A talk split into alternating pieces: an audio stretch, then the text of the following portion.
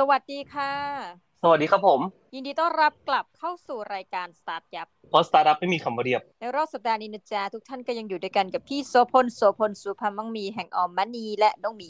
Infinity Podcast งานสดจากพัทยาครับวันนี้ เออ ไปทำอะไรครับไปเที่ยวเหรอคะหรือว่าไปเที่ยวครับก่อนเปิดเทอมก่อนลูกเปิดเทอมก็พามาทะเลสักนิดนึงคนเยอะนะครึกครื้นเลยแหละ แล้วก็เมื่อตอนเย็นไปที่หาดตรงหน้า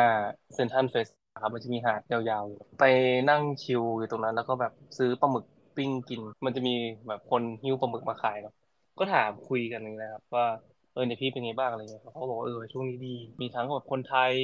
ที่มาเที่ยวจากต่างจังหวัดแล้วก็มีคนจีนที่มาเยอะหน่อยแล้วก็มีคนอินเดียที่มาเยอะๆแต่ว่าคนทางฝรั่งนี่ยังไม่ค่อยเห็นเท่าไหร่จากปากคนท้องถิ่นนะเพราะฉะนั้นก็น่าจะเชื่อถือได้นิดนึงเอาละค่ะ ล่าสุดเหมือนมีชาร์ตขึ้นมาแบบว่าพัทยานี่พนึกแล้วก็จะนึกนึกถึงตระกูลคุณปลื้มเรียกได้ว่าตระกูลนี้เยอะมากในการลงการเมืองนะคะพอดีควันหลงนิดหน่อยแต่ว่าเออวันนี้เปลี่ยนเรื่องเถอะพี่ เราพูดเรื่องอะไรดีคะสัปดาห์นี้ วันนี้เราพูดถึงที่จริงช่วงเอ่อช่วงอาทิตย์ที่ผ่านมาเนี่ย ผมเขียนบทความหนึ่งนะครับชื่อว่าโมนิโอมาเนี่ยซึ่งแบบเป็นภาวะทางทางภาวะทางจิตอย่างหนึ่งที่ใช้เงินเพื่อเยียวยาความเครียดแล้วก็วิตกกังวลที่เกิดขึ้นในชีวิต พอดีประเด็นเนี้ยมันมันเกิดขึ้นมาเพราะว่าวันนั้นอะ ผมไปดูวิดีโอของแน็กชาลี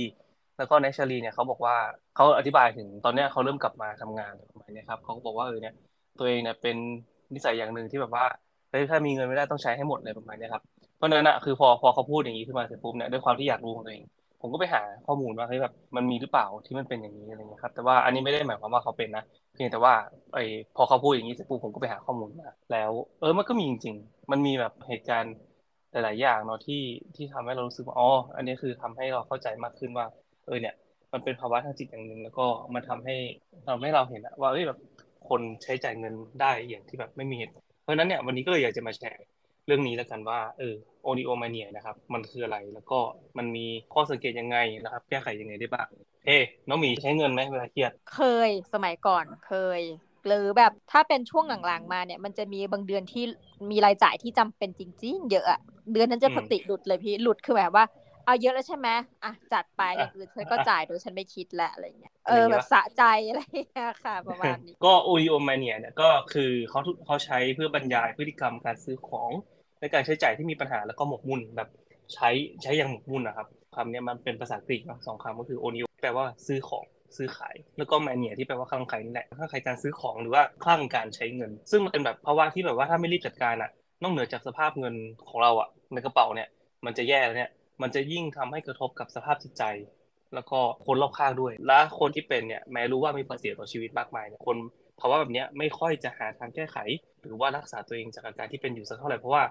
ลึกๆเนี่ยเขาแบบรู้สึกละอายบางคนเนี่ยไม่รู้ด้วยซ้ำนะว่าไอ้ตัวเองเป็นอะไรเงี้ยครับเราอาจจะต้องแยกก่อนนะครับถ้ามองลึกลงไปนะครับความแตกต่างเนี่ยมันค่อนข้างที่จะชัดก็คือว่าซื้อของหรือว่าคนที่ชอบช้อปปิ้งอะไรเงี้ยครับความมันจะมีความกังวลอยู่ที่ซื้อมา แต่ว่าคนที่บ้าซื้อเนี่ยหรือว่าคนที่หมกมุ่นในการซื้อของเนี่ยเขาจะหมกมุ่นกับการซื้อ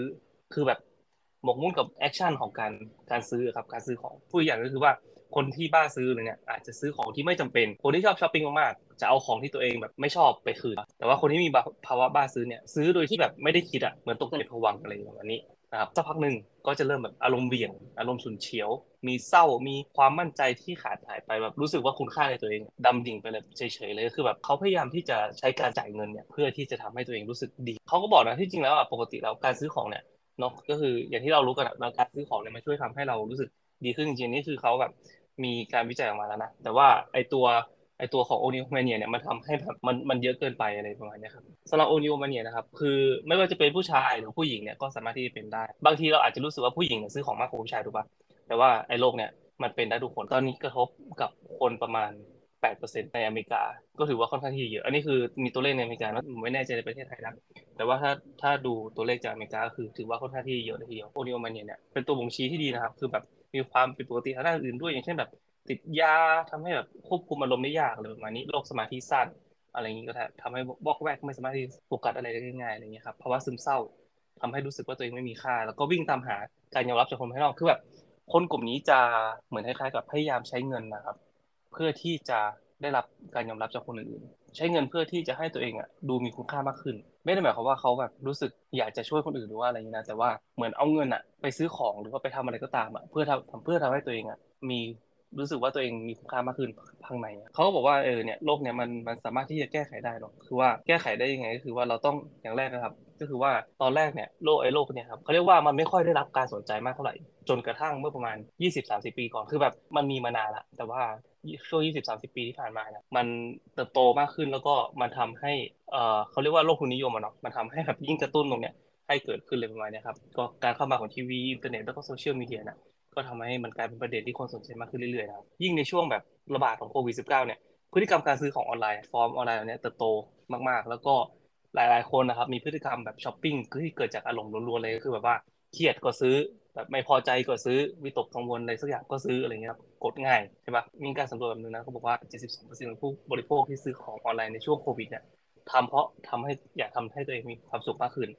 นะครับแล้วก็การแก้ไขวิธีผิดปกติทางจิตเนี่ยแน่นอนว่า อย่างแรกก็คือ ต้องยอมรับว่าตัวเองมีปัญหาถูกปะถ้าสมมติว่าเราแบบเห็นละเอ้ยตัวเองมีปัญหาแบบเนี้ยหนึ่งก็คือต้องยอมรับก่อนว่าตัวเองมีปัญหาก็สองก็คือเข้าพบผู้เชี่ยวชาญนะครับ แล้วก็รับการรักษาสำหรับคนที่ยังไม่แน่ใจว่าเป็นหรือว่าคนที่แบบเอ้ยเลยอยากจะลองแก้ดูเองก่อนอะไรเงี้ยครับก็มีคำแนะนำเหมือนกันนะครับเขาบอกว่าให้เริ่ม financial cleanse นะครับ financial cleanse ก็เหมือนในคล้ายกับแบบการกำหนดช่วงเวลาห้าม ใช้เงินให้กับตัวเองอย่างเช่นว่าเออเนี่ยรู้ละว่าตัวเองแบบอาจจะเป็นแบบนี้แบบซื้อเวลาเครียดก็ซื้อเวลาแบบวิตกกังวลก็ซื้ออะไรเงี้ยครับโดยที่แบบไม่ได้อยากจะได้ของจริงๆนะก็เริ่มทำครับว่ากำหนดเวลาเลยว่าเฮ้ยฉันจะไม่ซื้อของอาทิตย์หนึ่งฉันจะไม่ซื้อของเดือนหนึ่งอะไรประมาณนี้คือเหมือนคล้ายๆกับสร้างกรอบให้ตัวเอง แล้วก็หลังจากนั้นก็ค่อย ๆทำให้มันแบบดีขึ้น เพราะฉะนั้นเนี่ยมันเหมือนคล้ายๆกับมานั่งดูตัวเองจริงๆครับว่าตัวเองมีภาวะแบบนี้หรือเปล่านะครับ แล้วก็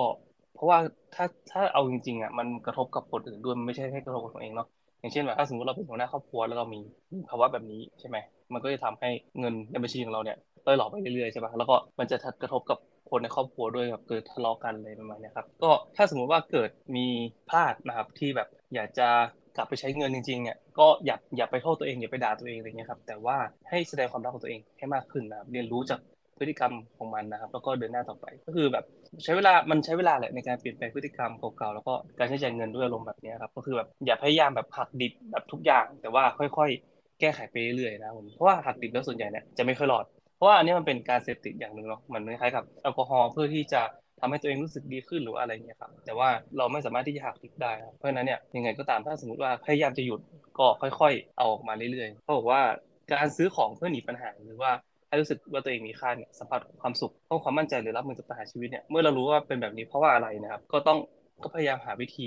ปรับพฤติกรรมของตัวเองให้เป็นทางที่ดีขึ้น เพราะนั้นเนี่ยสุดท้ายแล้วอะผมว่าคนที่เป็นภาวะแบบนี้จริงๆครับ มันเป็นเรื่องหนึ่งที่อ่อนไหวนะ เพราะว่าหลายๆคนอะเขาไม่อยากที่จะคุยเรื่องการเงินกับคนอื่น คือแบบยิ่งยิ่งโดยเฉพาะแบบรู้ว่าตัวเองแบบน่าจะอาจจะมีปัญหาอะไรเงี้ยครับเพราะว่ามันมันดูแบบตัวเองไม่มีความรับผิดชอบอะไรเงี้ยครับทั้งที่บางทีเขาก็รู้นะว่าแบบ ฮ้ยฉันไม่ควรจะใช้เงินอะไรเงี้ยแต่ว่าเขาก็ใช้ไปเรื่อยๆ โดยที่ควบคุมตัวเองไม่ได้ อันนี้แหละคือปัญหา เพราะฉะนั้นใครก็ตามที่อยู่ในภาวะแบบเนี้ยก็ลองไปหาผู้เชี่ยวชาญเนาะแล้วก็เผื่อว่าเออถ้าสมมติแบบอยากจะลองทำเองก็พยายามตั้งกรอบไว้ว่าฉันจะไม่ช็อปอาทิตย์หนึ่งฉันจะไม่ช็อปเดือนหนึ่งเลยนะครับอ่าโอเคค่ะ ตอนนี้โรคใหม่แบบสำหรับโรคทุนนิยมนะครับแบบไม่รู้จะเรียกว่า post covid era post นู่น post นี่เนี่ยมันเริ่มทยอยมีศัพท์แปลกๆเข้ามาเรื่อยๆนะ เอาจริงอะเราว่าสามารถรักษาให้หายได้ง่าย อันนี้ส่วนตัวคิดว่านะ คือมันไม่ใช่แบบเหตุอันซึมลึกอะ คือมันจะมีโรคบางอัน ซึ่งเป็นโรคที่เรารู้สึกว่ามันมีปมมาตั้งแต่เด็กหรืออะไรแบบเนี้ย แต่ถ้าโรคเช่นเนี้ย คิดว่าอะมันอาจจะมีบางส่วนที่มีปมแต่เด็ก แต่ว่าแบบการซื้อของหรืออะไรเงี้ย เราจินตนาการนะว่าคนจะเริ่มเป็นอะไรเยอะๆเนี่ย คือเมื่อตัวเองแบบเริ่มมีเงินด้วยตัวเองอะใช่คือมันจะไม่ใช่พฤติกรรมฝังจิตตอนเป็นเด็กคือเด็กมันอาจจะมีเหมือนกันแบบ อยากได้แล้วแม่ไม่ซื้อให้ แต่นั่นยังไม่มีศักยภาพในการจะแบบไปหารายได้เองไงโลกนี้จะเกิดขึ้นเมื่อแบบเราเริ่มมีรายได้ มีความเครียด แล้วก็ช้อปปิ้งวนไปคือมีเพื่อนที่เป็นนะ อาการแบบนี้คือช็อปไปเรื่อยอะไรเงี้ยมีแต่บางส่วนระลึกชาติได้คือพวกผู้หญิงอะสมัยแบบว่าตอนเรียนเนี่ยค่ะเขาก็จะแบบบางคนก็จะแบบ มันยังดีหน่อยไงร้านค้าก็ยังการันตีแบบบายแบ็กภายในเจ็ดวันถ้าแบบคุณยังไม่ได้ใช้มัน คือพวกนี้เหมือนจะต้องตบหน้าตัวเองก่อนแล้วแบบเฮ้ยฉันซื้อไม่ได้ยังไงแล้วเอาไปคืน ถ้าไปคืนนี่ยังไม่ไม่ถือว่าเป็นนะแต่ว่ามันก็จะมีบางคนไงที่แบบว่าคือมันเลยจุดนั้นมาแล้วอะไรอย่างเงี้ยคือเราก็เห็นหนทางแหละว่า มันมีเหมือนกันพี่แต่แอบรู้สึกว่า อันนี้มันคือความแบบตกกลุ่มพลางของความเป็นทุนนิยมจริงนะเรากำลังเป็นทาสของมันอย่างแบบสิ้นเชิงแล้ว ที่อเมริกานี่ไม่แปลกเลยว่าคำคำนี้มันจะต้องเกิดที่อเมริกานู่นนี่นั่น เพราะว่ามันก็จะเป็นต้นแบบอีกอะคือไม่ได้บอกว่าประเทศเขาไม่ดีนะ แต่ว่ามันเป็นต้นแบบแห่งทุนนิยมอะแล้วเราเองอะเสพผลิตภัณฑ์ของอเมริกา เราเสพภาพยนตร์ เราต้องมีรองเท้ายี่ห้อนี้ แบบเราต้องกินโค้กเป๊ปซี่อะไรเงี้ยคือแบบทั้งนั้นเลยไงเราก็รู้สึกว่าอะโอเคท่านโลกใหม่มันมาอีกแล้ว พวกเราจงระวังและเขาเรียกว่าพึงสังวรตนให้ดีนะคะว่าเราอะแบบภูมิคุ้มกันเราขนาดไหนอะไรอย่างงี้เนาะแล้วก็ ถ้าไม่ไหวแล้วว่ามันมันไม่ประหลาดเลยนะ ที่จะแบบปรึกษาผู้เชี่ยวชาญเราชอบมากคือพอดีทำโครงการของที่ทำงานเนี่ยค่ะ แล้วเราชอบมากเลยกายว่าคนที่แบบเขาไปปรึกษานักจิตวิทยาอะไรเงี้ยเขาบอกว่าเป็นการแบบคือบางทีเราแค่ต้องการคนฟังอะแล้วก็แบบเอออไป แล้วก็อาจจะมีคำแนะนำเล็กน้อยที่มันทำให้เราเปลี่ยนพฤติกรรมเราได้อะไรเงี้ยจริง ๆ ประมาณนี้ค่ะส่วนใหญ่นักจิตวิทยาเขาก็ไม่ได้ไม่ได้แบบโอ้มามาสะกดจิตคุณหรือว่าอะไรอย่างนี้นะ คือเราเราชอบเห็นแบบเป็นความเชื่อผิดๆอะที่นักจิตวิทยามาทำนู่นทำนี่กับเราอะไรเงี้ยครับแต่ว่าจริง ๆ แล้วเขาก็แค่ฟังแล้วก็ตั้งคำถามกับสิ่งที่เราทำแล้วก็ส่วนใหญ่แล้วก็คือเขาก็จะให้เราฟิกเกอร์เอา by ourselves อะก็คือแบบว่าก็เออคุณก็แบบตั้งคำถามกับเรา แล้วก็ค่อย ๆ ให้เราแบบแก้ไขปัญหาด้วยตัวเองอะพูดออกมาอะไรเงี้ยครับระบายออกมาก็หลังจากนั้นก็เขาก็แบบชี้แนวเออแบบนี้แบบแบบนี้เป็นไง เราก็เห็นนะ ผมว่าหลายๆคนที่ไปเจอนักจิตวิทยากลับมาก็ ก็ถือว่าแบบชีวิตดีขึ้นเยอะอะไรนะคะ ก็ประมาณนี้อะสำหรับสัปดาห์นี้ก็ประมาณนี้ค่ะเดี๋ยวเราปล่อยพี่โสคนไปเที่ยวให้สนุกสนานนะกับบ้านอย่างปลอดภัยนะคะอะสำหรับวันนี้นะคะ รายการสตาร์ทยับเราก็ขอจบแต่เพียงเท่านี้ และพบกันใหม่ในสัปดาห์หน้าสำหรับวันนี้ สวัสดีจ้า สวัสดีครับ